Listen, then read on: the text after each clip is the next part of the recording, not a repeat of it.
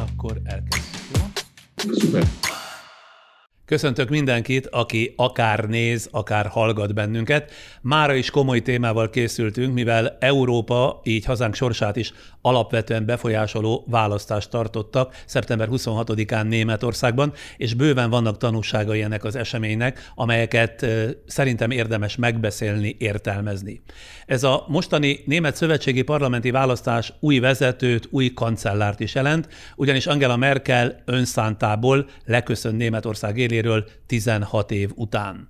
Németország Európa vezető hatalma, így nem csak a németek belügye, milyen politika következik Merkel után, hanem Európái, és benne természetesen Magyarországé is. Mindezekről készülünk beszélgetni most Hegedűs Dániellel, aki Berlinben él, és az amerikai German Marshall Fund berlini munkatársa, külpolitikai elemző. Mindenek előtt azt hadd kérdezzem meg, hogy került Berlinbe, és mit csinál a German Marshallnál? Én 2012 márciusában érkeztem ide egy fél éves kutatói ösztöndíjra az egyik német külpolitikai intézethez, és azóta itt ragadtam. És a German Marshall Fundnál, ami a nevével ellentétben egyébként nem egy német, hanem egy amerikai transatlanti kutatóintézet, think tank alapítvány, pedig a közép-európai országokért vagyok felelős. Ez gyakorlatilag a 2004-es és 2007-es EU bővítési körnek a kelet-közép-európai, dél-kelet-európai országait jelenti, Észtországtól Bulgáriáig és, és Horvátországtól Csehországig. De az mit jelent, hogy a felelőse ezekkel az országokkal foglalkozik? Ezeket figyeli közelebbről, ezekről írt tanulmányokat? Fő fókuszom a demokráciának a minősége ezekben az országokban, és az, hogy ez milyen hatással van a külkapcsolataikra, Európai Uniós pozícióikra, Egyesült Államokkal fenntartott kapcsolataikra. És a German Marshall Fund az hol hasznosítja, tehát milyen keretek között hasznosítja mindazt, amit a kutatói kutatnak, majd megállapítanak? A German Marshall Fund igazából egy teljesen kormányzat független alapítvány, nyilván szerte az Európai Unióban és az Egyesült Államokban vannak irodái, tehát be van csatornázva nyilván valami fajta formában. Az amerikai adminisztrációhoz, a francia külügyhez, a német külügyhöz, vannak Varsóban és Bukarestben, Belgrádban is irodái, tehát ott is fenntart kormányzati kapcsolatokat de igazából számtalan formája van annak, hogy hogyan hasznosul ez az információ. Na, hát érdemes volt egy kicsit kutakodni, mi mindenre ránőn az ember. Ezt a beszélgetést október 1-én vesszük föl, hat nappal azelőtt, hogy kikerül a különböző felületeinkre. Ez csak azért tartom fontosnak megjegyezni, mert ha a következő szűk egy hétben lenne valami számottevő fejlemény a német választások eredményeit, vagy a koalíciós egyezkedéseket illetően, ebből a helyzetből adódóan ez természetesen most nincs módunk elemezni, de kérdezem kérdezem önt, hogy lehet-e ilyen számottevő fejlemény? Én azt hiszem, hogy az elkövetkezendő 6-7 napban nem várhatunk semmi számottevő fejleményt vagy áttörést a koalíciós tárgyalások során. Az egyetlen dolog, ami esetleg történhet, az a, CS, vagy az a CDU-nak egy olyan belső lázadása, ami ármillását, felelősségre vonását célozza, és ezáltal gyakorlatilag alássa a CDU-nak a koalíciós tárgyalásait. Erre van némi politikai igény már, mint a felelősségre vonásra a pártnak a soraiban, de pontosan azért, mivel ez gyakorlatilag a kormányzati esélyeiket lehetetleníteni el, nem valószínű, hogy ilyesmire az elkövetkezendő egy-két-három hétben vagy egy hónapon belül sor kerül. De a hangulat odáig fokozódik már ezekben a napokban is, öt nappal a választás után, hogy könnyen lehet, hogy elfajul idáig a helyzet? Az teljesen nyilvánvaló, hogy, hogy Armin Laschetnek a politikai jövője az azon múlik, hogy sikerül-e a kancellári pozícióba tárgyalnia magát a zöldekkel és a, és a liberális FDP-vel. Erre jelenleg meglehetősen kevés esély mutatkozik, és abban az esetben, amennyiben nem jár sikerrel, akkor nyilvánvaló módon ő lesz az áldozati bárány, amit a, amit a CDU feláldoz azért, hogy képtelen volt a párt érdemben menedzselni a, a Merkeli utódlásnak a kihívásait. Már is a dolgok sűrűjében vagyunk, de mindenek előtt engedje azt meg, hogy az ön rövid életrajzát is ismertessem, hogy minden vendégünkét szoktam. Hegedűs Dániel 39 éves külpolitikai jellemző, aki politikatudomány, történelmet és európai jogot tanult az Ötvös Tudomány Tudományegyetemen és a Berlini Humboldt Egyetemen. 2012-ig az ELTE társamtudományi karának volt az oktatója, Az elmúlt tíz évben különböző német és transatlanti külpolitikai kutatóintézetek munkatársa volt, valamint külföldi egyetemek vendégoktatója.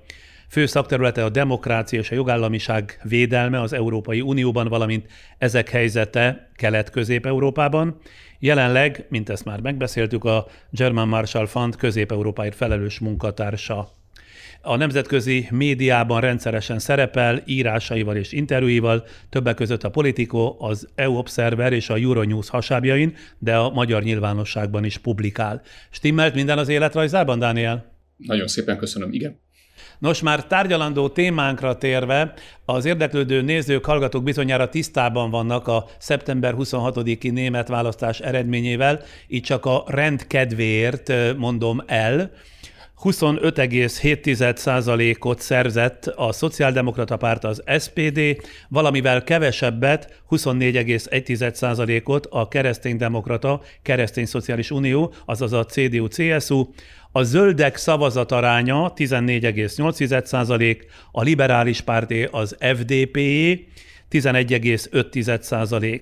A szélsőjobboldali AFD 10,3%-ot kapott, a baloldal a Linke pedig 4,9%-a jutott be a parlamentbe, de a frakcióját elvesztette. Nagyjából ezek az eredmények. A kérdés, hogy mit mutat ez a választási eredmény, milyen vezetést, milyen politikát szeretnének a német választók, ha ugyan kiolvasható ez ebből a meglehetősen töredezetnek látszó végeredményből. Egy ponton szeretnék javítani, a Dilinke nem veszítette el a frakcióját, de erre szerintem majd a, a későbbiekben visszatérhetünk. Úgy gondolom, hogy a német választók a változásra és a stabilitásra szavaztak. És, és ez magyarázza egyébként az SPD-nek a váratlan felemelkedését is. Nyilvánvalóan ez az a párt, ami egyszerre jeleníti meg valamilyen formában a, a változást, de nem olyan élesen, mint egyébként a, a, a kisebb és meglehetősen sikeresen szereplő pártok, mint a liberálisok és a, a zöldek. Másrészt pedig a személyi változás mellett egy nagyon nagyfokú kontinuitást is képvisel.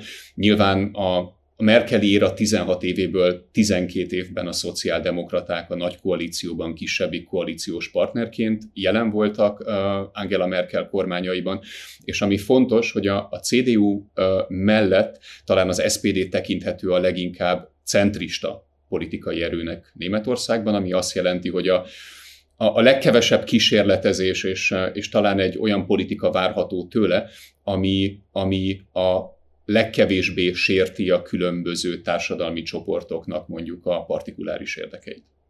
Egy közvéleménykutatás szerint Merkel politikai teljesítményével a németek 64%-a elégedett, erre majd még visszatérünk, mégsem az ő pártja, tehát nem a CDU nyerte a választást, sőt 1949 óta ez a mostani a legrosszabb eredményük. Miért? A Merkeli írában a CDU, CSU-nak a, a szavazói nagyon sok szempontból ezeket az eredményeket Merkel eredményeinek tekintették, és nem feltétlenül a, a CDU-nak a, az eredményeinek. Az elmúlt 16 év során ö, nagyon széles választói rétegek, nagyon nagy számban szavaztak a, a CDU-ra, akik egyébként ideológiai értelemben egyáltalán nem számítanak konzervatívnak, nem is feltétlenül vannak stabil ö, pártkötődéseik, alapvetően politikailag centristák, és kifejezetten magas arányban szavaztak a CDU-ra a nők.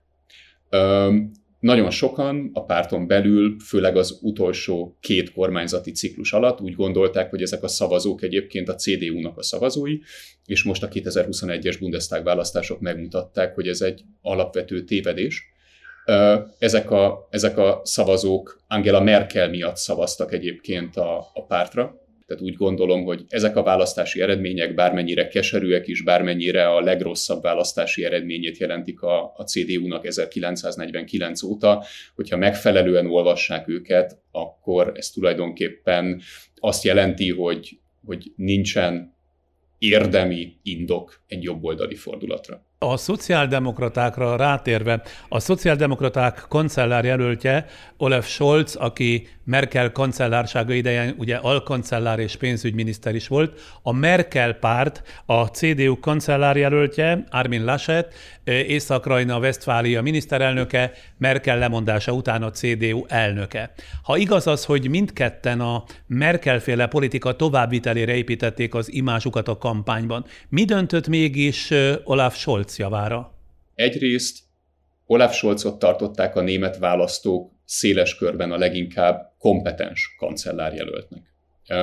Messze meghaladta Scholznak a támogatottsága az SPD támogatottságát, illetve még Scholz támogatottságát is meghaladta azoknak az aránya, akik egyébként őt tartották a legjobb kancellárjelöltnek. Ez egyébként többé-kevésbé érthető is. A német politika az egy, az egy meglehetősen hierarchikus karrierlétrára épül. És a választók sem feltétlenül díjazzák azt, hogyha, hogyha jelöltek egy vagy több fontos lépcsőfokot ebből a karrierlétrából kihagynak. Annalena Berboknak egyáltalán nem volt semmifajta kormányzati tapasztalata a jelöltek közül, ugye ők, ő volt a zöldeknek a kancellár jelöltje, és Armin Laschetnek sem volt semmifajta szövetségi kormányzati tapasztalata. Ő ugye 2017 óta Észak-Rajna Westfáliának a tartományi miniszterelnöke, de alapvetően ő a karrierjének a nagy részét kormányzati formában tartományi szinten töltötte. Ehhez képest Olaf Scholz gyakorlatilag a Német Szövetségi Köztársaság második embere volt az elmúlt években, alkancellárként, és a leginkább fajsúlyos szövetségi minisztériumnak, a pénzügyminisztériumnak a, a vezetőjeként, ami mutatja, hogy ez egy, ez egy nagyon fontos kompetenciabeli előnyt jelentett Scholz számára. Scholzban egyszerűen egy, egy vonzó elegye volt meg a változásnak és a kontinuitásnak. Ön mennyi igazságot lát abban az értelmezésben, amelyet a Deutsche Welle elemzője fogalmazott meg, idézem. A választók kifejezték akaratukat, nem akarják Merkel politikájának folytatását. Ha igaz az, hogy ugye mindkét kancellárjelölt a Merkel politika továbbvitelére építette az imázsát, nehéz ezt kiolvasni a választási eredményekből, nem? Tényszerűen a Merkel érának főleg az utolsó négy-hat évében egy nagyon komoly reform lemaradás halmozódott fel a német politikában, ami egyre inkább érezhetővé vált a választók számára is, és egyre többen gondolták azt, hogy, hogy olyan politikai erőket kell támogatni, akik egyértelműen a változás mellé teszik le a voksukat.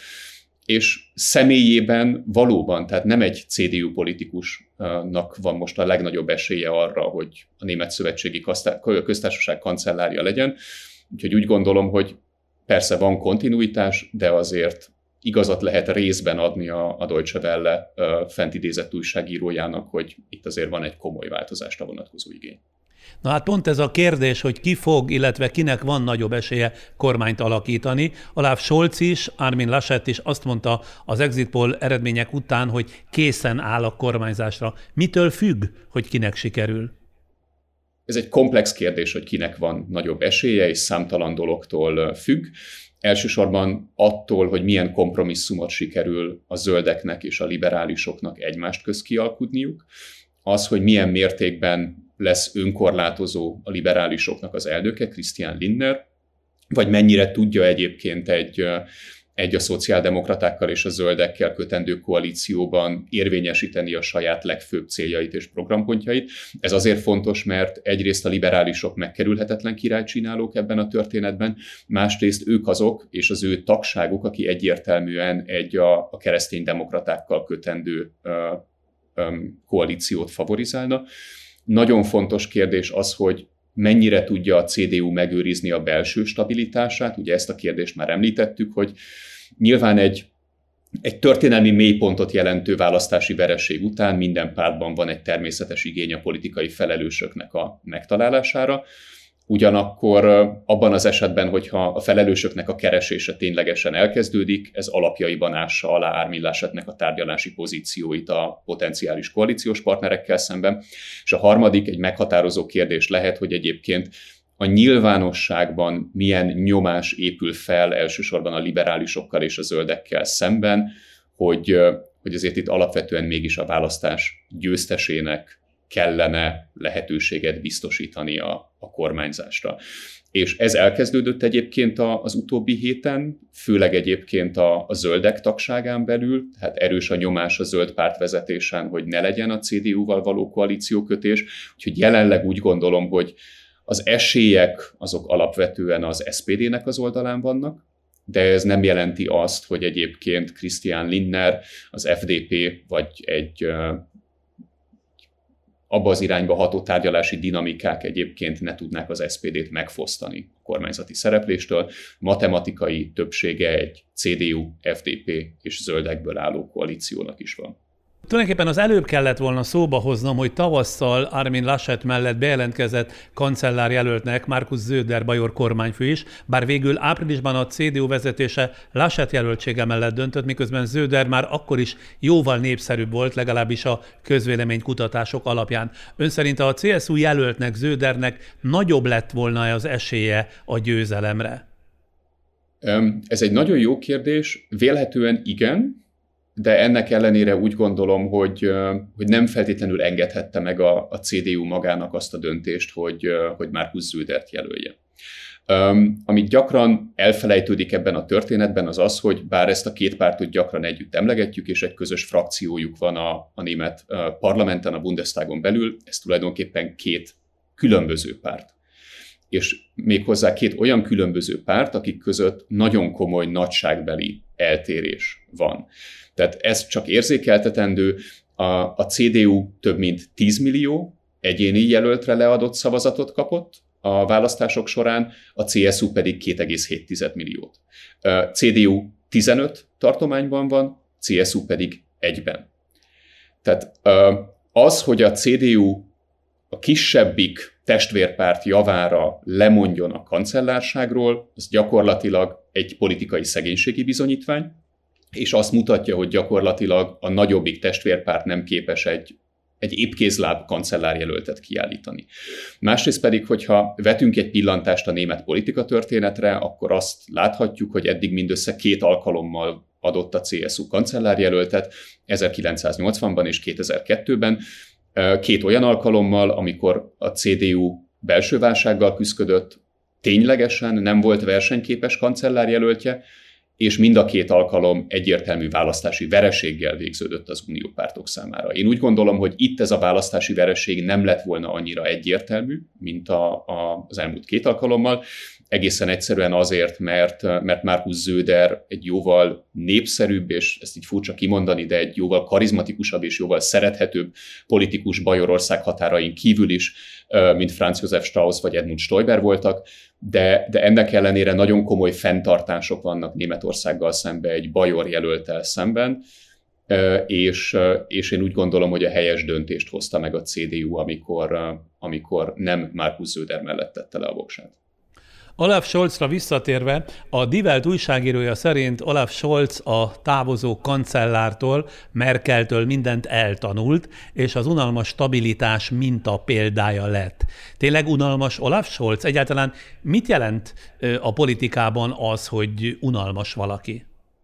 Ha azt várjuk el egy egy államférfitól, vagy egy politikustól, hogy, hogy mondjuk Donald Trump vagy Boris Johnson mintájára szórakoztassa az állampolgárokat, akkor úgy gondolom, hogy a német politika nagyon unalmas, de ebben az esetben nem Olaf Scholz unalmas, hanem a német politika unblock nagyon unalmas. De az tény és való, hogy ha mondjuk valaki végignézte a három kancellárjelöltnek a, a vitáját, vagy adott esetben az Elefantenrunde névre hallgató média eseményeket, ahol minden a választáson szereplő pártnak a képviselői jelen voltak, akkor ezeknek mondjuk a, a média értéke, az mondjuk messze elmarad egy, egy amerikai elnökjelölti vitától is. Tehát a szórakoztatás faktor az valóban nem igazán van jelen a német politikában. Milyennek látta ön a német választási kampányt? Nekünk ugye itt Magyarországon hát elég elborzasztó tapasztalataink vannak évtizedek óta a választási kampányokról, ami az utóbbi években már szinte tűrhetetlenné fokozódott. A németeknél hogy megy ez? Amit pozitívumként egyébként kiemelnék, az ugyancsak a, a három kancellárjelöltnek az egymás közti kommunikációjában mindvégig jelenlévő respektus és, és tisztelet. Tehát én azt hiszem, hogy maga a ezek a, ezek a tévéviták is egyértelművé tették, hogy itt, itt olyan politikusok beszélnek egymással, akik tudják, hogy egyrészt még vagy együtt fognak kormányozni, vagy pedig egyértelmű, hogy respektussal viseltetnek egymás iránt. És azt hiszem, hogy ez egyébként a, az AFD képviselői kivételével, illetve az AFD AFD-t érintő kommunikáció kivételével szinte minden párt között fennállt. Tehát például sok kommunikáció volt Christian Linner, az FDP pártelnöke, illetve a szélső baloldali Dilinkének az aktuális képviselői között, és és ez egy meglehetősen tárgyilagos, érvalapú vita maradt végig, tehát polemizálás, személyeskedés a legcsekélyebb mértékben sem volt jelen a kampány során ezekben a személyes érintkezésekben, ami számomra egyébként egy meglehetősen pozitív élmény hát volt. egy felnőtt társadalom nyilván így választ is.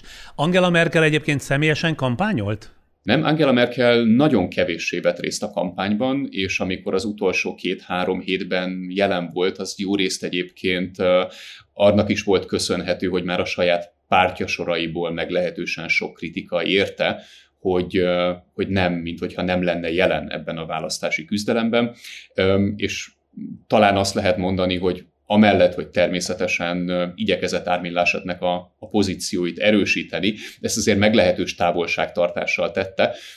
Amit határozottan visszautasított, az az volt, hogy, hogy tulajdonképpen Olaf Scholz az egyfajta Merkel utód lenne, és hogy a Merkeli programnak a képviseletében nyerhetne.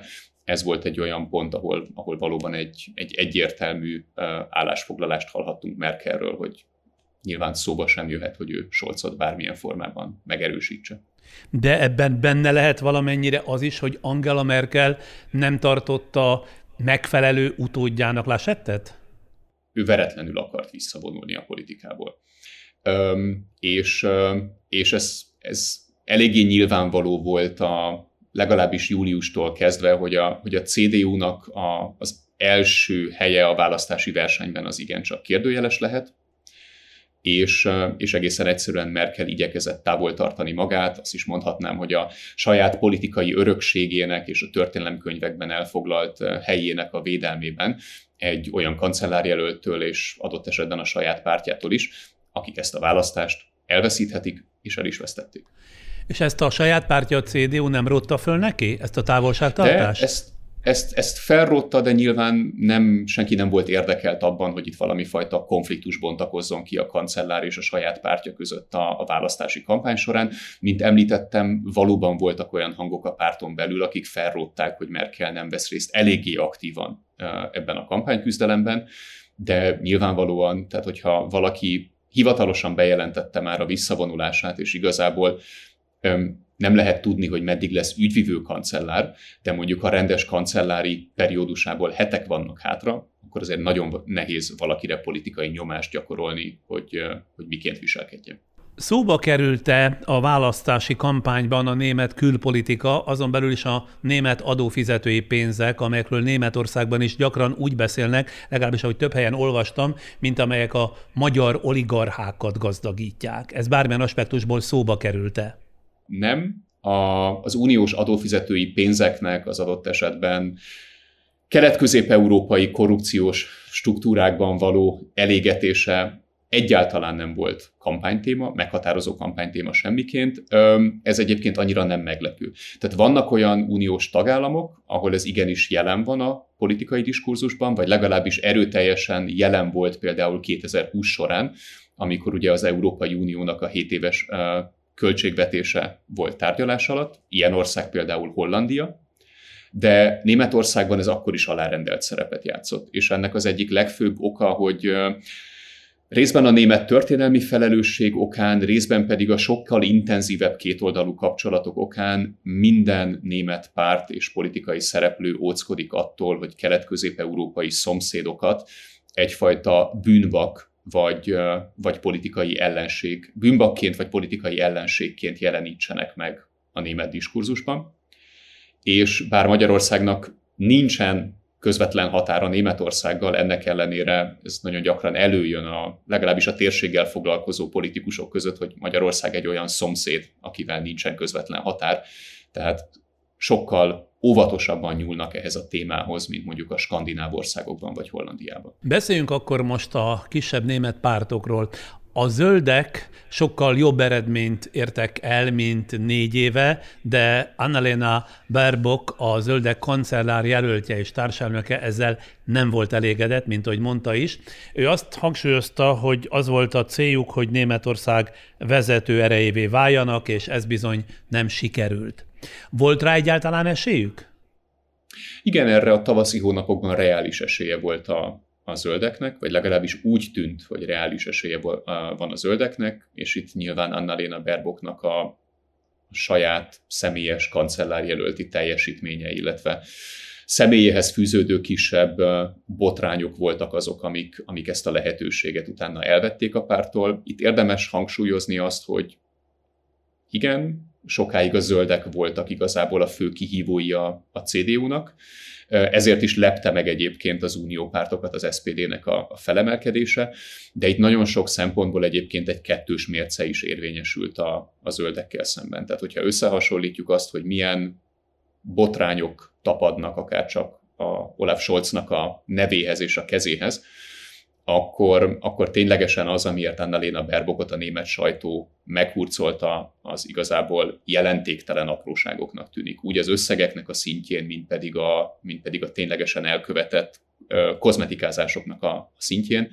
A, az önéletrajza volt bizonyos szempontból kozmetikázva, ö, de annélkül, hogy ez komolyabb, a valóságnak nem megfelelő állításokat tartalmazott volna, és, és egy pár tízezer eurós elszámolási nyitott kérdés volt nevezetesen az, hogy, bocsánat, nem emlékszem pontosan, talán 25 ezer euró értékig, de egyértelműen 50 ezer eurós összeghatár alatt későn vallotta be az extra jövedelmeit.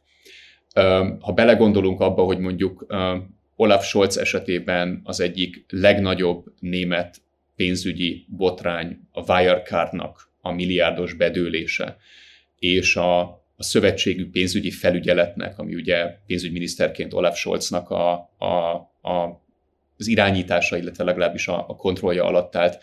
Tehát, hogy ennek a pénzügyi felügyeletnek a, a kudarca, az egy meghatározó kérdés volt. Vagy az, hogy, vagy az, hogy Olaf Scholz vezetése alatt még hamburgi tartományi miniszterelnökként, vagy hát kormányzó, fő, kormányzó polgármesterként Hamburg állam eltekintett 60 millió eurónak a behajtásától a hamburgi Warburg Bank esetében, akkor úgy gondolom, hogy önmagában a számok is érzékeltetik, hogy évtizedek óta a politikában lévő és a kormányzati pozíciókban lévő pártok politikusai esetében a morális elvárások azok sokkal alacsonyabbak, mint egy, mint egy olyan párt esetében, aki nem volt még kormányzati pozícióban, és, és egyfajta morális vagy etikai megújítást is képvisel a saját programjában. Valóban a német választók Annalena Berboknak nem néztek el 25-50 ezer euró értékben politikai vagy személyes hibát, míg ugyanezek a német választók euromilliárdok szintjén elnéztek politikai hibákat Olaf Scholznak. Uh-huh. És mit kell tudnunk a német liberális pártról, az FDP-ről és vezetőjéről, Christian Linnerről? Számukra milyen eredményt jelent ez a 11,5 százalék?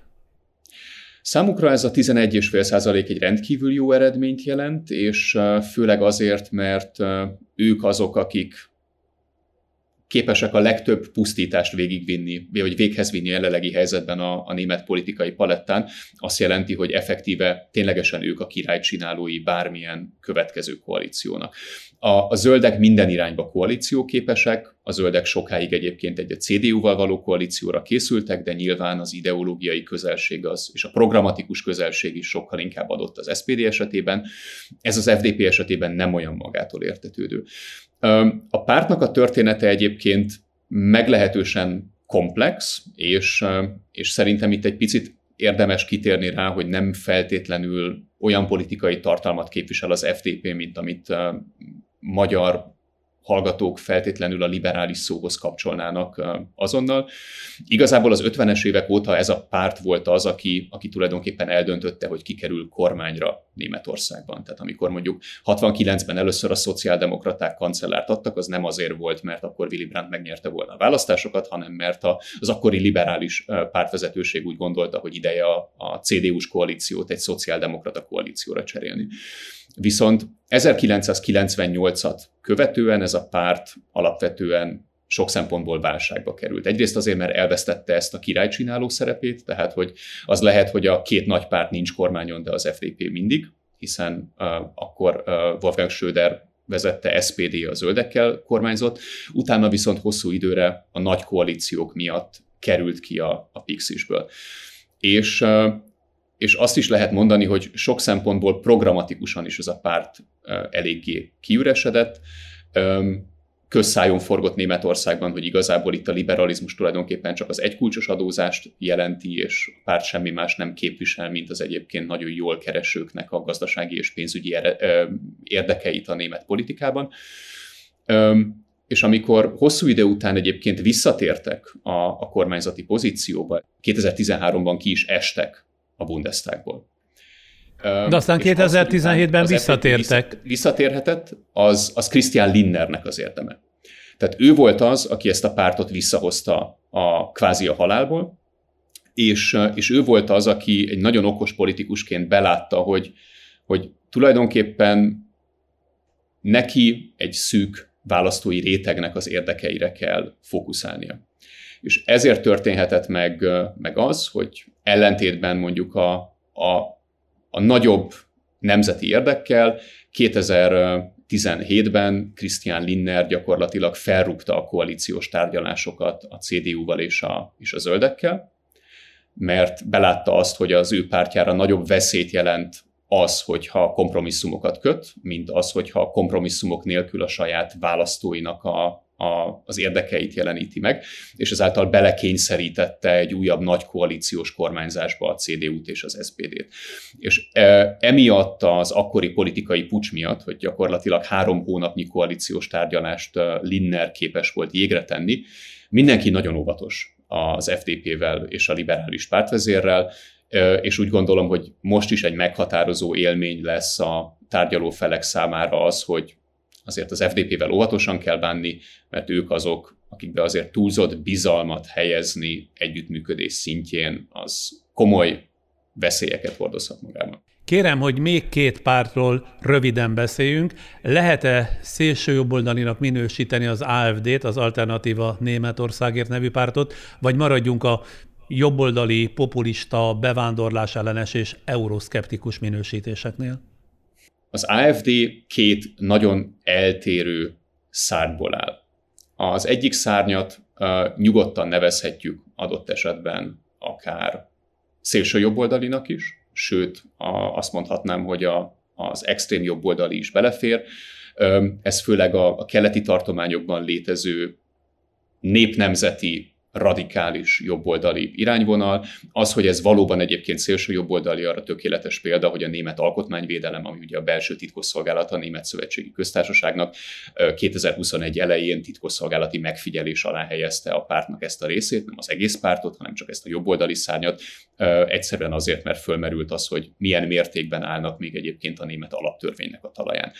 A, a másik szárny valóban nem ennyire radikálisan jobboldali, sokkal inkább egy, egy bevá- csak pusztán bevándorlás ellenes és euroszkeptikus konzervatív uh, programot képvisel, um, de, de szerintem nem a valóságtól való nagyon durva elrugaszkodás azt mondani, hogy, hogy itt azért van egy, egy szélső jobboldali elem az AFD-ben.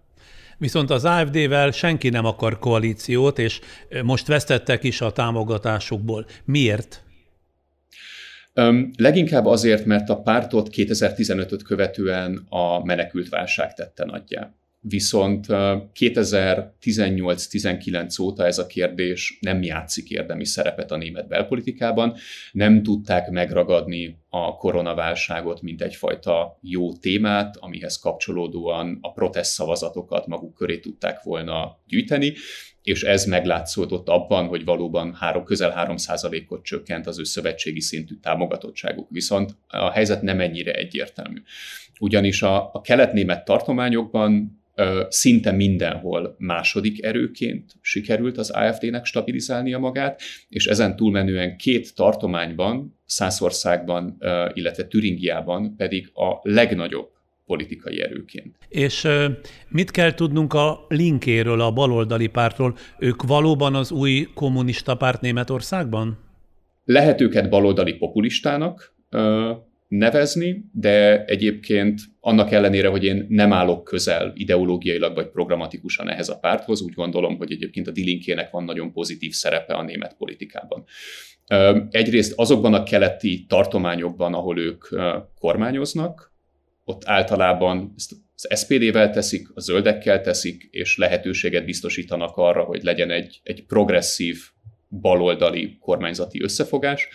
Másrészt érdemes kiemelni, hogy a vezető német gazdaságkutató cégek egyébként megvizsgálták minden pártnak a gazdasági programját, és, és három pártét minősítették egyébként megalapozottnak. Ez a három párt az SPD, a Zöldek és a Dilinke voltak. Ez azt mutatja, hogy a Dilinke lehet retorikájában populista, viszont, viszont a programjában egy, egy teljesen megalapozott baloldali alternatívát képvisel. Akkor azt hadd kérdezzem meg, ha ez így fölmerül, hogy a, de linkének, ahogy ön mondta, van esélye rá, hogy az új német kormányzati koalíció részese legyen?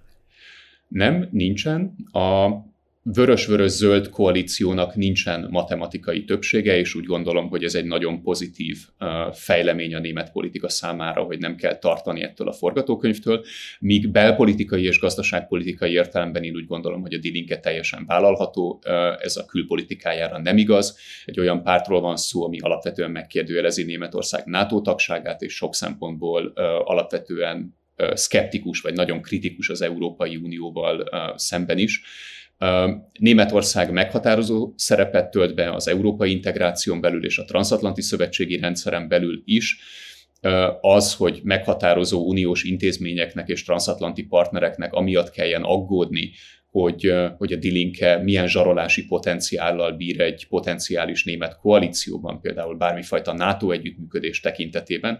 Ez szerintem Brüsszel és Washington nézőpontjából is egy rémálom lett volna, és egy rémálom lett volna egyébként a német külpolitikának a kiszámíthatósága és megbízhatósága szempontjából is. Olvasom, hogy ezeknek a heteknek a kulcskérdése, melyik nagy pártot támogatja, pontosabban milyen alkut kötnek elsősorban egymás között a zöldek és a liberálisok, mert úgy állapodtak meg, hogy először ők tartanak koalíciós puhatolózó tárgyalásokat, ami eltér az eddigi német szokásoktól, hiszen a korábbi gyakorlat ugye az volt, hogy a legtöbb szavazatot elért párt vezetősége hívta meg a sorban utána következő pártok vezetőit koalíciós egyeztetésre. Ez most nem így van, illetve nem így lesz. Egy újabb nagy koalíció, azaz a szociáldemokraták és a CDU-CSU közös kormányzása, az például teljesen elképzelhetetlen, bár, ahogy utána néz néztem, ezek együtt sem lennének többségben a parlamentben, azaz azt hiszem nem lenne meg az 51 százalékuk, ugye? De a, a nagy koalíciónak egy kényelmes mandátum többsége Igen? Lenne. Igen, de um, politikában az ember soha nem mondja azt, hogy soha. Um, de jelenleg ez nem része a német politikai napirendnek. Nem is tenne feltétlenül egyébként szerintem jót a, a német politikai kultúrának, és jelentősen eltérne a választói preferenciáktól.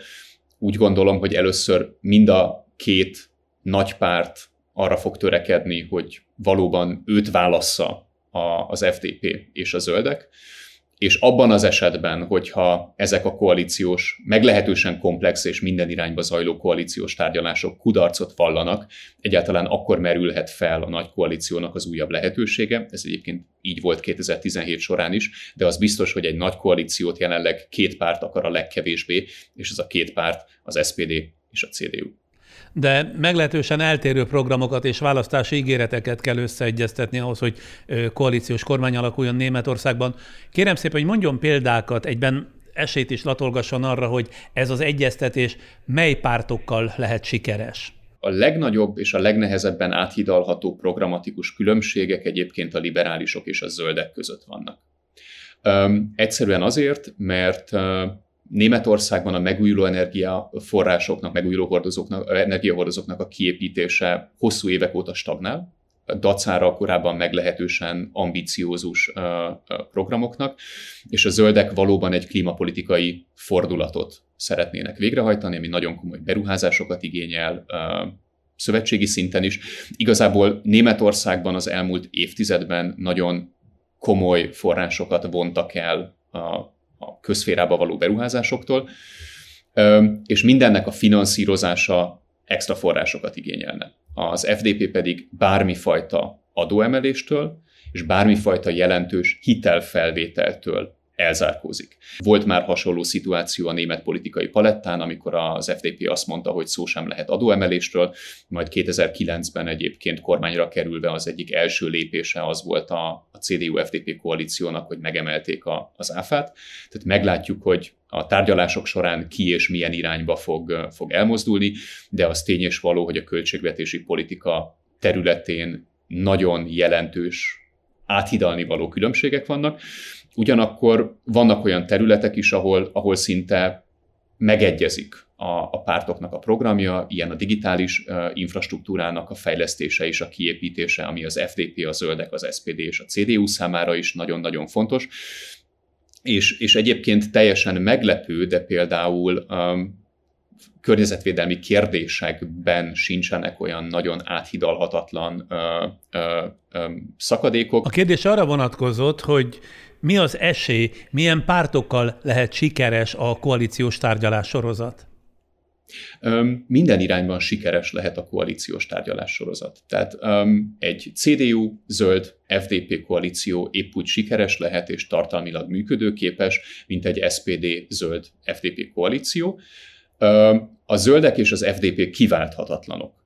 Tehát, hogy ennek a két pártnak egymással meg kell egyeznie, és ezért hangsúlyoztam azt, hogy igazából e között a két párt között vannak a legnagyobb programatikus különbségek, és sok szempontból bár furcsa, de tárgyalástechnikailag valóban vannak előnyei annak, hogy a, hogy a két kisebb, de megkerülhetetlen koalíciós partner tárgyal először egymással. És arra van-e bármiféle biztosíték, hogy ahogy tervezték, karácsonyig feláll az új német kormány? Nem, nincsen erre vonatkozó semmilyen biztosíték, de legalábbis egyébként azon hírek alapján, amit én az elmúlt egy-két napban hallottam politikusoktól, ez a történet lehet sokkal gyorsabb, mint amire egyébként a legtöbb német megfigyelő számít. Én úgy gondolom, hogyha, hogyha karácsonyra lesz egy megválasztott új kancellárja Németországnak, és, és Angela Merkel pedig már magánemberként ünnepelheti a karácsonyt, akkor szerintem minden fent említett érintett ezzel véghet, végtelenül boldog lesz. Akkor most beszéljünk a távozó német kancelláról, Angela Merkelről, aki 16 évig négy cikluson át vezette Németországot, és nem kismértékben Európát, miközben a világ egyik legbefolyásosabb politikusa lett. Miért döntött úgy, hogy befejezi? Én úgy gondolom, hogy Angela Merkel meglehetősen bölcsen döntött ebben a tekintetben. Egyrészt, hogyha valakinek nincsenek autoritár hajlamai, akkor 16 év politikának a csúcsán az szerintem bőven sok. Plusz úgy gondolom, hogy ennyi idő után egyrészt új tartalmat vinni a politikában is nagyon nehéz. Tehát az utolsó uh, négy év Merkel esetében is egyértelműen mutatta a kiszürkülésnek és a kiégésnek a, a jeleit. A német belpolitikában talán jobban, mint az európai politikának a színpadán, de szerintem tagadhatatlanok voltak ezek a jelek. És, és a másik pedig, hogy szerintem Merkel számára nagyon meghatározó volt egy olyan személynek a sorsa, aki az ő karrierjének a korai szakaszát alapvetően meghatározta, és ez, és ez Helmut Kohl. Tehát Kohl 83-tól 1998-ig volt a Német Szövetségi Köztársaság kancellárja, az egységnek a kancellárja, aki, aki úgy gondolom, hogy a, az ő történelmi szerepéhez képest vagy mérten nagyon dicstelenül volt képes, vagy dicstelenül volt kénytelen távozni a politikának a színpadáról, az 1998-as pártfinanszírozási botrány és az azt követő teljesen egyértelmű választási vereség hatására. És, és szerintem Merkel szem előtt egyértelműen ott lebegett, hogy ő, hogy ő nem szeretne egy vesztes és megvert kancellárként távozni, ehhez pedig arra van szükség, hogy az ember jó sportolóként a csúcson hagyja abba. Mm. Tudni lehet ugye Merkelről, hogy az NDK-ban élt 35 éves koráig, azaz a berlini fal leomlásáig, tanult szakmája az elméleti fizika, kvantumkémiából doktorált 1986-ban, az 1990. évi decemberi választáson a CDU színeiben szerzett egyéni mandátumot, és Helmut Kohl kancellár őt választotta kormánya ifjúsági és nőügyi miniszterévé. Nyolc évvel később már a CDU pártfőtitkáraként szembefordult a korrupcióbotrányba keveredett Kollal, 2000-ben ő lett a CDU elnöke, Ezután öt évet várt a kancellárságra, 2005-ben lett Németország első női vezetője, és a hatalom mellé hát óriási tekintét is szerzett az évek során. Ön hogy látta Merkel, milyen tulajdonságaival vívta ki ezt a tekintét a férfiak vezette politika világában? Egyrészt Merkel meglehetős álhatatosságról tett tanúbizonyságot. nagyon nagy szerencséje volt, tehát önmagában a 98-as pártfinanszírozási botrány nélkül ő soha nem jutott volna a CDU vezetésének a közelébe. És, és úgy gondolom, hogy ami mondjuk onnantól kezdve egészen 2014-15-ig meghatározta az ő, az ő politikáját, az a, az a meglehetősen kegyetlen, nagyon fókuszált hatalompolitika. Tehát az, hogy ő 1998-tól kezdve fokozatosan, de nagyon tudatosan eliminált mindenfajta komolyan vehető riválist a CDU-ból. És, és egy idő után egyébként felfalta a saját gyermekeit is, erre tökéletes példa volt egyébként 2012-ben Norbert Röttgennek a, a menesztése, vagy pontosabban elejtése az elvesztett észak vesztfáliai választások után. Tehát egy nagyon érdekes szín volt az, hogy a korai időszakban voltak egyértelműen Merkel utódként feltűnő, nagyon tehetséges és, és nagyon perspektívikus politikusok, akiket egyébként Merkel ugyanúgy eltett lábalól az első adandó alkalommal, és úgy gondolom, hogy nem véletlenül küzd, vagy küzdött 2018 után a CDU azzal, hogy, hogy ki lehet egy potenciális Merkel utód, mert, mert a potenciális Merkel utódokat, amennyiben mutattak autonómiát, kezdeményezőkészséget, vagy bármilyen potenciális veszélyt jelentettek egyébként Angela Merkel pozíciójára, őket az azt megelőző évtizedek során viszonylag viszonylag gyorsan eliminálta a, a kancellárasszony. Um, emellett pedig teljesen egyértelműen azt a, azt a készségét kell még kiemelni, ami az ő nemzetközi uh, pozícióját vagy percepcióját meghatározta, az pedig a, a hihetetlen kompromisszum készsége, illetve kompromisszum alkotó készsége, ami nyilvánvaló módon az európai politikában egy, egy nagyon fontos eszköz a politikusok kezében, de úgy gondolom, hogy azért a CDU-ban sokan vannak, akik nem feltétlenül erről az oldaláról látták, vagy ismerték meg Angela Merkelt. Azért önnek köszönhetően szépen árnyalódik a kép Angela Merkelről.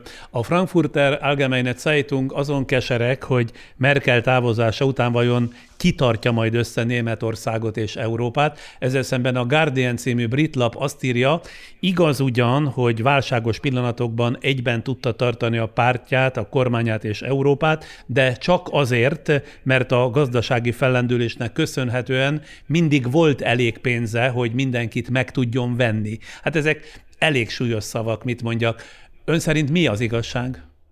Valaki egyben tartotta az Európai Uniót Angela Merkel előtt is és úgy gondolom, hogy egyben lesz tartva az európai integráció Angela Merkel után is. Nyilván volt egy, egy meghatározó szerepe ez alatt a 16 év során, és nyilván a már említett kompromisszum készsége, illetve konszenzusalkotó készsége ebből a szempontból meghatározó volt, de ezek nem Angela Merkelnek tulajdonságai. Ezek alapvetően az európai politikának a tulajdonságai, és ezek határozták meg az Európai Unió politikáját egyébként 2005 előtt is, és ezek fogják 2021 után is, is meghatározni. És, és tény és való, hogy, hogy mondjuk a, a német pénztárca diplomácia az, az nagyon jól működött adott esetben, amikor kezelni kellett akár mondjuk a menekült válság során Erdogánnak a, a pozícióit, és, és be lehetett vásárolni az egyébként sok szempontból kérdőjeles minőségű EU-Törökország megállapodást, az, hogy valóban rendelkezésre álltak források a, a, az eurozóna válságának a kezeléséhez mondjuk 2008-2009-et követően, de ezek megint csak nem Merkelhez kötődő jelenségek, a német diplomácia és a német Európa politika tradicionálisan így működik a 70-es évek óta. Ergo úgy gondolom, hogy valóban volt egy meghatározó Merkeléra, de nem hiszem azt, hogy tartani kellene attól, hogy mi fog következni Merkel után. Én azért Angela Merkelt a kompromisszumok nagyasszonyának képzelem, vagy gondolom, és valamennyivel árnyaltabban látom az ő politikai pályafutását, mert ő valóban a kompromisszumok örökös törekvője volt, és az a kérdésem, hogy másként lehet-e létezni a politikában, mint kompromisszumokkal. Nem elvtelen megalkuvásokra gondolok, hanem olyan megegyezésekre, amelyekben mindenféle enged egy kicsit a közös megoldás érdekében, hiszen a politika, ha jól képzelem, különböző érdekű társadalmi csoportok és különböző érdekű országok képviselete, a kompromisszum ellentéte az, ha valamelyik csoport mondjuk rákényszeríti az akaratát az összes többire, de azt már diktátumnak hívják Merkelt, a kompromisszumok, a jó megállapodások nagyasszonyának tartják sokfelé, magam is ide zárkóznék fel szívesen, még ha igen óvatosnak is tűnt bizonyos esetekben. Ön szerint nem ebben volt igazán Merkel nagysága?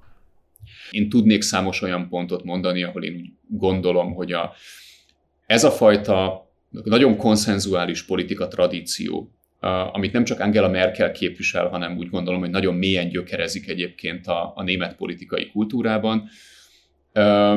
Ez néha szuboptimális megoldásokhoz vezet a, az Európai Uniónak a, a szintjén. Tehát, hogy adott esetben nem elvtelen megalkuvásokról van szó, de, de adott esetben kicsit ambiciózusabb is lehetett volna a német politika sokszor Merkel alatt az, hogy ő alapvetően mindig egy rövid távú probléma megoldásra fókuszáló hatalomtechnokrata volt, és, és nem feltétlenül volt hosszú távú stratégiája és, és víziója a, arról, hogy milyen irányba kellene a dolgoknak tovább menni, ez úgy gondolom, hogy, hogy alapvetően meghatározta azt, hogy igen, néha szerintem nézhettek volna ki másként ezek a kompromisszumok, Persze lehet azt mondani, hogy ki vagyok én nyilván Angela Merkelhez képes, hogy ezt így, így megítélhessem, de szerintem a, az ő alapvető mulasztása, és ezt, ezt nemrégiben egyébként meg is írtam nemzetközi és, és magyar médiatermékekben is az volt, hogy ha valamire lehet 16 évnyi kancellárságot használni, az az, hogy egy, egy ország, egy politikai garnitúra stratégiai gondolkodását alakítsuk és úgy gondolom, hogy, hogy Németországnak az a stratégiai tradíciója, ami jelenleg a német Európa és, és külpolitikát meghatározza, az, az messze nem említhető egy lapon, nem csak az Egyesült Államokban meglévő stratégiai tradícióval, hanem adott esetben mondjuk a brit vagy a francia gondolkodással sem. Akkor ön azt mondja, hogy én túlértékelem Merkel politikáját és 16 évét, amikor azt gondolom, hogy Európa békéjének fenntartása minden áron, aztán a szolidaritás, a humánum, a megegyezés keresés, amely mindenkor Merkel politikájának a lényege volt, azért az egy nagyon erős vízió. Miközben Merkel kormányzási időszakai tele voltak válságokkal. 2008-ban ugye a pénzügyi válság, 2010 2010-ben az euróválság, 2015-ben a menekültválság, 2020-ban a vírusválság. Merkel álláspontjait, megoldásait széles körben ugyan vitatták, mégis elfogadták. Ön is egyébként erről írta a Politikóban megjelent cikkében, ha jól emlékszem azt, hogy a 2008-as gazdasági válság idején Merkel jól teljesített, a 2015-ös migrációs válságot már csak túlélte, viszont a harmadik lesz az, tehát a tekintélyelvű vezetők megerősödése Európában, amelyik meghatározza az örökségét. Miért éppen ez? Miért éppen ez az utóbbi határozná meg az örökségét? Egyrészt ez az a kihívás, amire nem talált megoldást. Tehát ez az a kihívás, amit, amit hátrahagy a, az utókorra. A, a másik pedig, hogy szerintem minőségileg ez érinti legjobban az Európai Uniónak a, az alapműködését. Nyilvánvaló módon az eurozóna válságra, szuverén államoknak az adósságválságára az Európai Unión belül sikerült egy meglehetősen jó intézményes választ adni. Nyilván széles körben eltérnek a tagállamoknak a, véleményei, álláspontjai abban a tekintetben, hogy milyen mélynek kellene a fiskális együttműködésnek lenni az Európai Unióban. Sokak számára messze van a jelenlegi szint a kívánatostól, de teljesen egyértelmű, hogy az Európai Unió intézményrendszer szintjén, szakpolitikák szintjén megerősödve került ki a 2008-2009-es válságból. Ha őszinték vagyunk, és ez vélhetően sokakat meg fog esetleg botránkoztatni, én úgy gondolom, hogy a 2015-ös menekültválság nem volt valódi válság. Ha megnézzük azt, hogy mondjuk mennyi menekült van Törökországban, vagy, vagy számos más konfliktus zónában, akkor önmagában az a menekült szám, ami mondjuk 2015-ben elérte az Európai Uniót, az önmagában nem kellett volna, hogy egy komoly kihívás elé állítsa sem az integrációt magát, sem számos tagállamot, hogyha lett volna egy arányos elosztási rendszer, lett volna egy európai működő menekült politikai rendszer, és, és lett volna érdemi koordináció és egyeztetés a tagállamok között. Ez nem történt meg, és nyilvánvalóan azért is volt egy nagyon éles válságpercepció, mert, mert számos demokratikus politikai rendszer erre a jelenségre úgy reagált, hogy alapvetően megerősödtek a bevándorlás ellenes szélső jobboldali, adott esetben az alapvető demokratikus értékeket megkérdőjelező pártok. De ha megnézzük 2021 nézőpontjából, hogy ma mi a jelentősége a 2015-ös menekültválságnak, akkor leszámítva olyan országokat, ahol mondjuk a kormányzat tudatosan és mesterségesen tartja fent ezt a diskurzust, igazából semmi. A 2021-es német Bundestag választásnak a kampányában a menekült politika nem játszott érdemi szerepet másodlagosat sem, sőt szerintem harmadlagosat sem. Engedje meg, hogy azért a... itt egy pillanatra hadd szakítsam félbe, és hadd tegyem hozzá mindezekhez a magamét. Ugye 2015-ben több százezer menekült érkezett minden irányból Európába, ami teljesen felkészületlenül ért itt mindenkit. Humanitárius katasztrófa fenyegetett Magyarországon is több tízezren voltak, és a magyar kormány ugye tovább terelt őket Nyugat-Európa felé. Na most sokan fölvetik, és sokan vitatják mind a mai napig, hogy mit kellett volna tennie Merkelnek, ha nem befogadni őket, visszazavarni esetleg a menekülteket Magyarországra vagy a Balkánba, és ha igen, akkor hogyan, milyen eszközökkel tehette volna, és ha már Merkel befogadta ezeket a menekülteket, hogyan máshogyan, mint ha, hogy a saját népénél kialakította ezt a bizonyos toleráns segítőkész felfogást. Ráadásul Németország, ha jól tudom, horribilis pénzt költött a befogadásnak a gyakorlati megvalósítására, utána viszont erőteljesen törekedett rá, hogy más megoldásokat találjon, például amit említett a törökökkel való megoldástól a Frontex megerősítéséig, oly sok mindent. Őszintén szólva, én az ilyen ember és politikusi magatartást tartom a legemberségesebbnek, és azért gondolom, hogy talán a mai aspektusból nézve 2015-nek valóban nincsen jelentősége, de önmagában a helyi értékén kezelve az ügyet nagyon is fontos magatartás mintát mutatott fel Angela Merkel. Angela Merkel úgy cselekedett, ahogy minden jogállamnak az élén álló kormányfőnek cselekednie kellett volna, nevezetesen, hogy betartotta a Genfi menekült jogi konvenciónak a, a szabályait. Ha, De hát azért tudunk ellenpéldákat mindketten. Igen, persze láthatunk ellentétes példákat is. Ha visszatérhetek arra a kérdésre, hogy miért a, az autoritár országoknak a megerősödése az igazi kihívás, azért, mert ez, ez alapvető problémát jelent az Európai Unió működése számára. Egy mondat is lezárom a kérdést. Tehát abban az esetben, hogyha mondjuk a, a Lengyel Alkotmánybíróság megkérdőjelezi az uniós jognak a, az elsőbségét a nemzeti jogok, joggal szemben, Az, hogyha Magyarország egyébként nem hajt végre, vagy alapvetően halogat érvényes európai bírósági ítéleteket, ez olyan formában érinti az uniónak az intézményi működését, ami ami nyomokban sem található egyébként például a, a menekült válság során, de én tartom, hogy nem lett volna szabad ennek a helyzetnek előállni. Egy brit történész bizonyos Paul Nuttall véleménye szerint Merkel olyan Európát hagy hátra, amelyet a viszály, a határkerítések sora, az Európa ellenes pártok felemelkedése, a kelet és a nyugat közötti kulturális szakadék határoz meg, valamint az, hogy olyan alakok sétálnak az utcákon, akik dzsihádisták szeretnének lenni.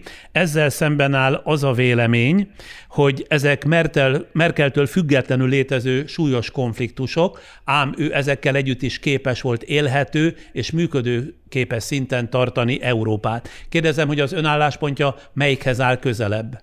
Ő valóban képes volt ez alatt a 16 év alatt alapvető stabilitást adni, úgy az európai integrációnak, mint pedig a német politikának. A hátulütője az valóban az a reform lemaradás, ami, ami a német politikát is jellemzi, és ami az európai politikát is jellemzi, nevezetesen az, hogy nagyon sok kihívásra nem született megfelelő stratégiai válasz, mert, mert a rövid távú krízismenedzsmenten volt mindig a hangsúly.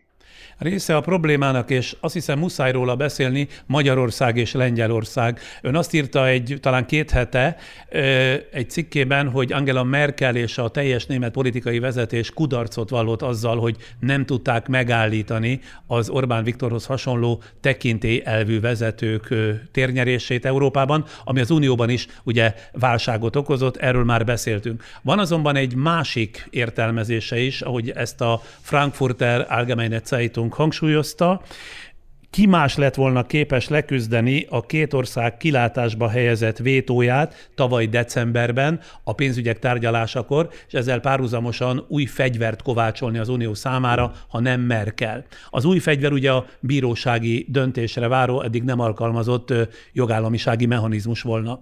Ön ezt a merkeli megoldást nem tartja sokra? Én úgy gondolom, hogy a jogállamisági mechanizmus az nem Merkel által hanem Merkel ellenére született meg.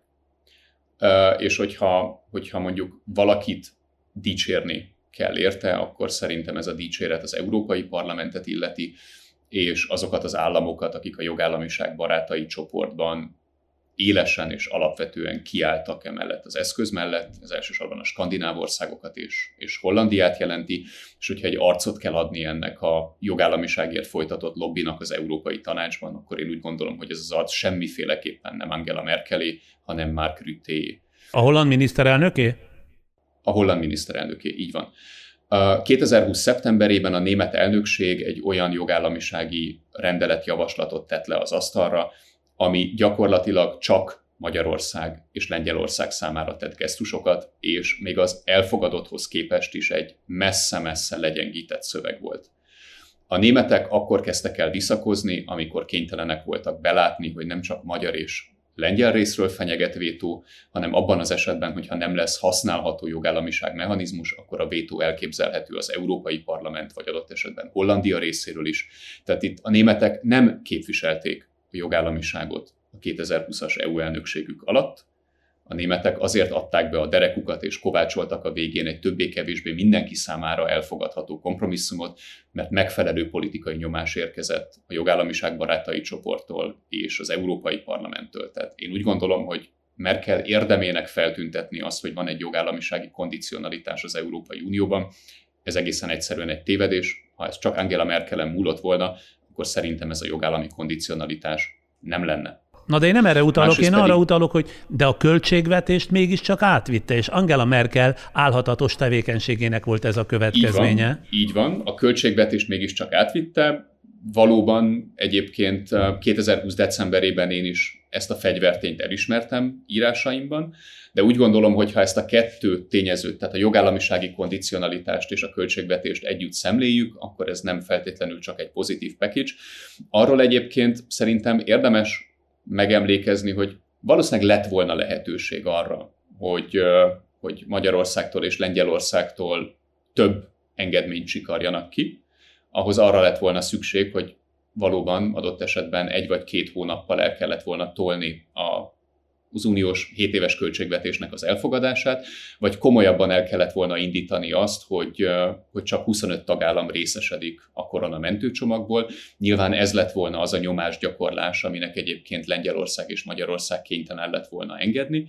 Ez nyilván rizikós lett volna, nyilván konfliktust eredményezett volna ezzel a két országgal, de úgy gondolom, hogy rizikóvállalás és konfliktus útján egyébként messze több engedményt lehetett volna kicsikarni Jaroszláv Kaczynszkiből és Orbán Viktorból mindez ténylegesen megtörtént. Beszéljünk akkor a nagyon jellemző és sok mindent meghatározó magyar-német gazdasági kapcsolatokról. Ugye a magyar kormány sok-sok éve döbbenetes mennyiségű támogatást ad a külföldi, köztük a német multik magyarországi működéséhez. Nem csak fantasztikusan nagy adókedvezményekkel segíti őket, nem csak azzal, hogy közpénzből sok milliárdos ingyen támogatásokat ad, nem csak a multiknak kedvező mindenféle jogi szabályozással, hanem sokak szerint azzal is, hogy Magyarországot az olcsó bérmunkások országává tette. Ezzel szemben, tehát a német iparvállalatok érdekeivel szemben kellett volna Merkelnek fellépni az Orbáni autokrácia kiépítése ellen. Sokszor fölmerül ez a sajtóban, és azért teszem fel ezt a kérdést én is önnek. Én úgy gondolom, hogy a német autóiparnak a támogatása Magyarországon az, az nem függ attól, hogy ki van Magyarországon kormányon. Úgy gondolom, hogy minden épeszű gazdaság és pénzügypolitikát folytató magyar kormány messze menőkig támogatná a magyar exportnak a gerincét és a magyar GDP-nek a gerincét alkotó Magyarországon jelenlévő multikat. Ön szerint miért nem tántorította el Merkelt az Orbánt védelmező szereptől az sem, hogy volt idő, amikor Magyarországon kígyót békát kiabáltak Merkelre a kormánypártok és hívei. Tehát miért volt mindig megengedő azt nem mondom, hogy megbocsátó, de minden alkalommal úgy tűnt, hogy messze túllépi még tulajdonképpen a várható kompromisszumok határát is.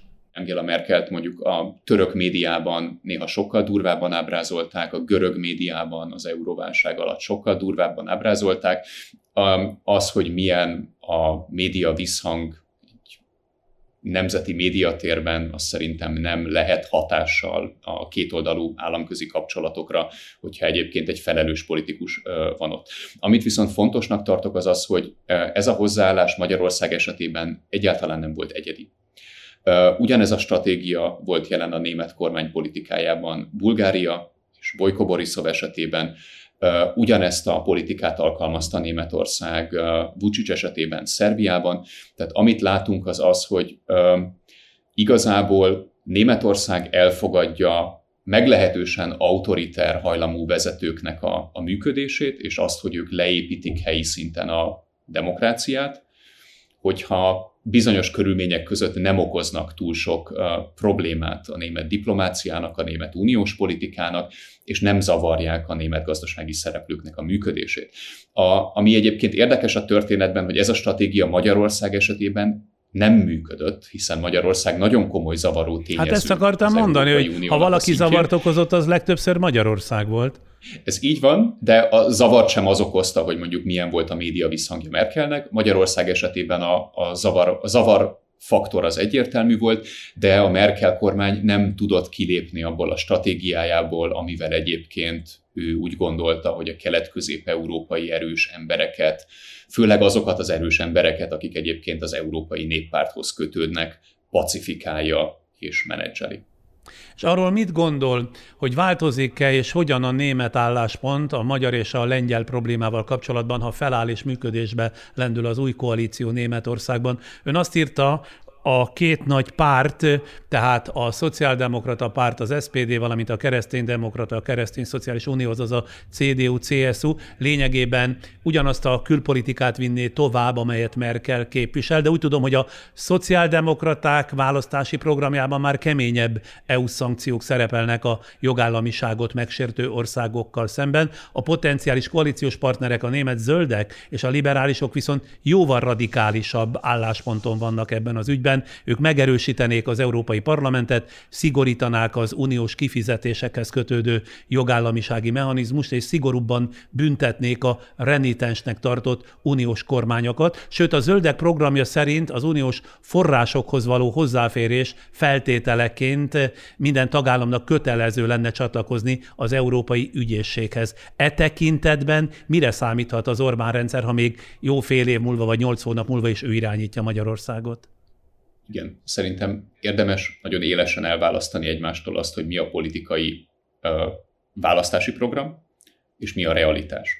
Amire én számítok, ez egy nagyon csekély mértékű változás, nevezetesen az, hogy valóban elképzelhető, hogy, hogy az uniós intézkedések mögött sokkal jobban ott lesz Németország, mint volt az elmúlt 16 év során. Viszont úgy gondolom, hogy a várakozások tekintetében nem kell nagyon magasra tennünk a lécet. A szociáldemokraták az elmúlt 16-ból 12 évben a német külügyminisztériumnak az élén álltak. E, ez azt kivéve, hogy Michael Roth néha eljött Budapestre és részt vett a Pride-on, nem mutatott érdemi hatást abban a tekintetben, hogy, hogy mondjuk a német diplomácia hogyan reagált Magyarországon a demokráciának a leépítésére. Én úgy gondolom, hogy az elkövetkezendő német kormány egy meglehetősen befelé forduló német kormány lesz, ami a saját belpolitikai reformprogramjára fog fókuszálni, és nem lesz számára prioritás az, hogy mi történik Magyarországon. Ez nyilván változhat attól függően, hogy mondjuk milyen újabb konfliktus tényezők fognak jelentkezni Magyarország és az Európai Uniónak a kapcsolatában, vagy a viszonyrendszerében, de Németország és a német politika alapvetően konszenzus alapú. Tehát az, hogy kelet-közép-európai országokkal, amikkel a viszony nagyon szenzitív történelmi okokból, egyértelműen konfrontálódjon egy akár zöldek, akár liberálisok által vezetett külügyminisztérium, vagy egy szociáldemokrata kancellár, ez majdnem, hogy elképzelhetetlen. És Európa, Európa mire számíthat? Ki fogja összetartani az Európai Uniót, ki fogja kidolgozni a válsághelyzeteket, megoldó kompromisszumokat? Ugye a második világháború után az új nyugat-európai rend a német-francia megbékélésen alapult, amelyet de Gaulle és Adenauer pecsételt meg 1963-ban. Ezt a megállapodást egészítette ki 2019-ben Emmanuel Macron francia elnök és Angela Merkel német kancellár együttműködés és integrációs szerződése. Most viszont azt olvasom, hogy Macron inkább Olaszországgal próbál szövetséget kötni a német túlsúly ellenében, de persze hangsúlyozza, hogy az európai egység mellett határozottan el van köteleződve. Elképzelhetőnek tartja ön, hogy Merkel távozásával fellángolnak a hatalmi harcok az Európai Unióban is? Úgy gondolom, hogy lehet, hogy egy picit konfliktusosabb lesz a német politika de mint ahogy ön is említette, az európai integrációnak a politikai értelemben vett motorja hosszú évtizedeken keresztül a német-francia tandem volt. Ez a tandem gyakorlatilag nem létezik 2008-9 óta. Egyrészt azért, mert 2008-9-től igazából Sárközinek a leköszönésétől kezdve 2017-ig Macron megválasztásáig Franciaország egy annyival gyengébb és passzívabb partner volt, hogy nem lehetett egy lapon említeni, Németországgal, befolyását és európai súlyát illetően. 2017 óta pedig Emmanuel Macron hiába próbálja ezt, a, ezt az együttműködést újra mozgásba hozni. Igazából az elmúlt négy év során nem kapott érdemi választ Berlin részéről az ő reform elképzeléseire. Úgy gondolom, hogy amire most egy esély kínálkozik, az az, hogy sokkal inkább megint egyenrangú partnerként dolgozzon egy francia-német tandem az európai integrációnak az előrevitelén, és erre jó esélyek is vannak. Én nem gondolom, hogy egy olasz-francia együttműködés bármikor alternatívája lehetne a német-francia együttműködésnek.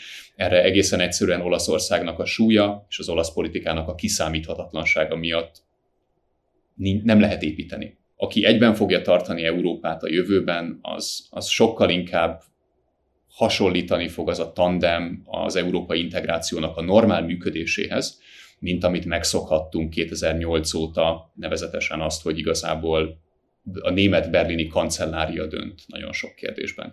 És azt hiszem, hogy ez a visszatérés a tandemhez, ez egy egészséges fejlődés lesz Európa számára. Akkor végezetül már csak azt kérdezem, hogy összességében ön milyen világra számít Németországban és Európában Merkel távozása után?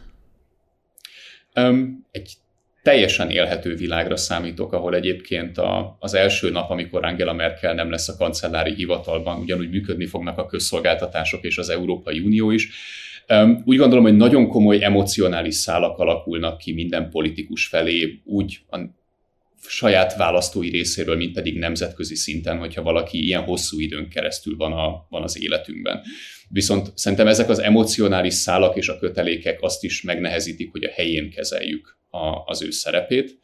Én úgy gondolom, hogy Angela Merkel egy nagyon fontos politikusa volt az európai uh, politikai színpadnak az elmúlt 16 évben, de semmilyen szempontból nem pótolhatatlan. És úgy gondolom, hogy egy kicsit konfliktusosabb, egy kicsit más dinamikákat mutató uh, Európát is fogunk látni.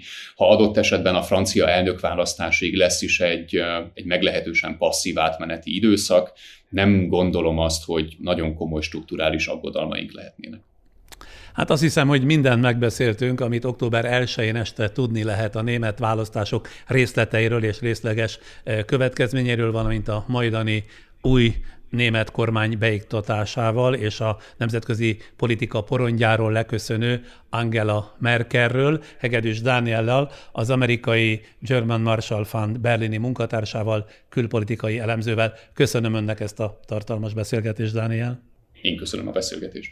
Mára ennyi volt műsorunk. Kérem újra és újra, hogy mind a YouTube-on, mind a Facebookon szíveskedjenek csatlakozni hozzánk, iratkozzanak fel, lájkoljanak, osszák meg a műsorainkat, és ha van kedvük, legközelebb, már most szombaton az RTL Klub képernyőin keresztül is találkozunk, ahol egy sorozatot az életünk történetét vezetem. Ez egy szórakoztató talkshow, tavaly télen indult útjára, és az a lényege, hogy minden alkalommal egy-egy közismert páros látok vendégül, házastársakat, élettársakat, testvéreket, anyát és fiát, miközben részletesen végigbeszéljük vendégeim eddigi élettörténetét, maszkmesterek, stylistok, sminkesek, fodrászok segítségével kétszer is megöregítjük ezeket a vendégeket, vendégeket azaz kétszer 20-25 évvel lesznek idősebbek, hogy aztán azokban az élethelyzetekben is, a fantázia erőteljes beindításával elemezzük a vendégül látott páros életének és kapcsolatának várható alakulását. Melyik volt a legnagyobb slágere? We are, we are, we all live together. Mi az maga? Ez én vagyok. Megértem arra, hogy, hogy apuka legyek, mert nagyon szeretnék családot, mert nagyon szeretnék gyereket. Hogy vannak az öregedések? Furcsa, nem tudom még magam elképzelni. Jézus Mária. Jópofa játék ez, a következő hat hétben az életünk története mindig szombaton, az RTL Klub képernyőjén az X-Faktor után este 4.11 körül indul, és első alkalommal most szombaton a TV képernyőről és a színházakból egyaránt ismert Puskás Péter, valamint Bájos felesége Dallos Bogi énekesek lesznek a vendégeim, akik néhány hete kötöttek házasságot, és mivel az adást már felvettük, elmondhatom, hogy ez esetben is lesz mérsékelt sírás, leginkább, leginkább akkor, amikor meglátja az ifjú férj és feleség az öregítések után egymást. Attól nem tartanak, hogy ez a fajta ilyen kicsit ilyen negédesség sok az emberek számára? Oh, Szokták mérlegelni? Jó, ettől vagyok ki. Ebben nem akarok ö, ö, kompromisszumot kötni, mert van egy olyan társam, aki, aki, aki mellett tényleg azt érzem, hogy szárnyakat kaptam. Jézus Mária! Hát ez nagyon durva szerelem. Durva? Kihúrik a szívem a helyéről. Mivel ez már a műsorsorozat 13. adása, van tapasztalatom, tehát tudom, hogy ez a metamorfózis lelkileg tényleg megviseli vendégeinket, hiszen egy nap alatt kell megélniük saját maguk és társuk hirtelen megöregedését, és így szembesülni egymással, hát az bizony elég jelentős lelki megpróbáltatást hoz létre. Lesznek tehát könnyek bőven a műsorban, már csak azért is, mert valami meglepetésre is lesz számítani majd a műsor végén. Tehát holnap után szombat este az RTL klubon is ott leszek, rögtön az X-Faktor után 4.11 körül az életünk történetében. A podcast következő új adásával pedig ezen keretek között a jövő csütörtök este 8 órakor jelentkezünk. Viszlát!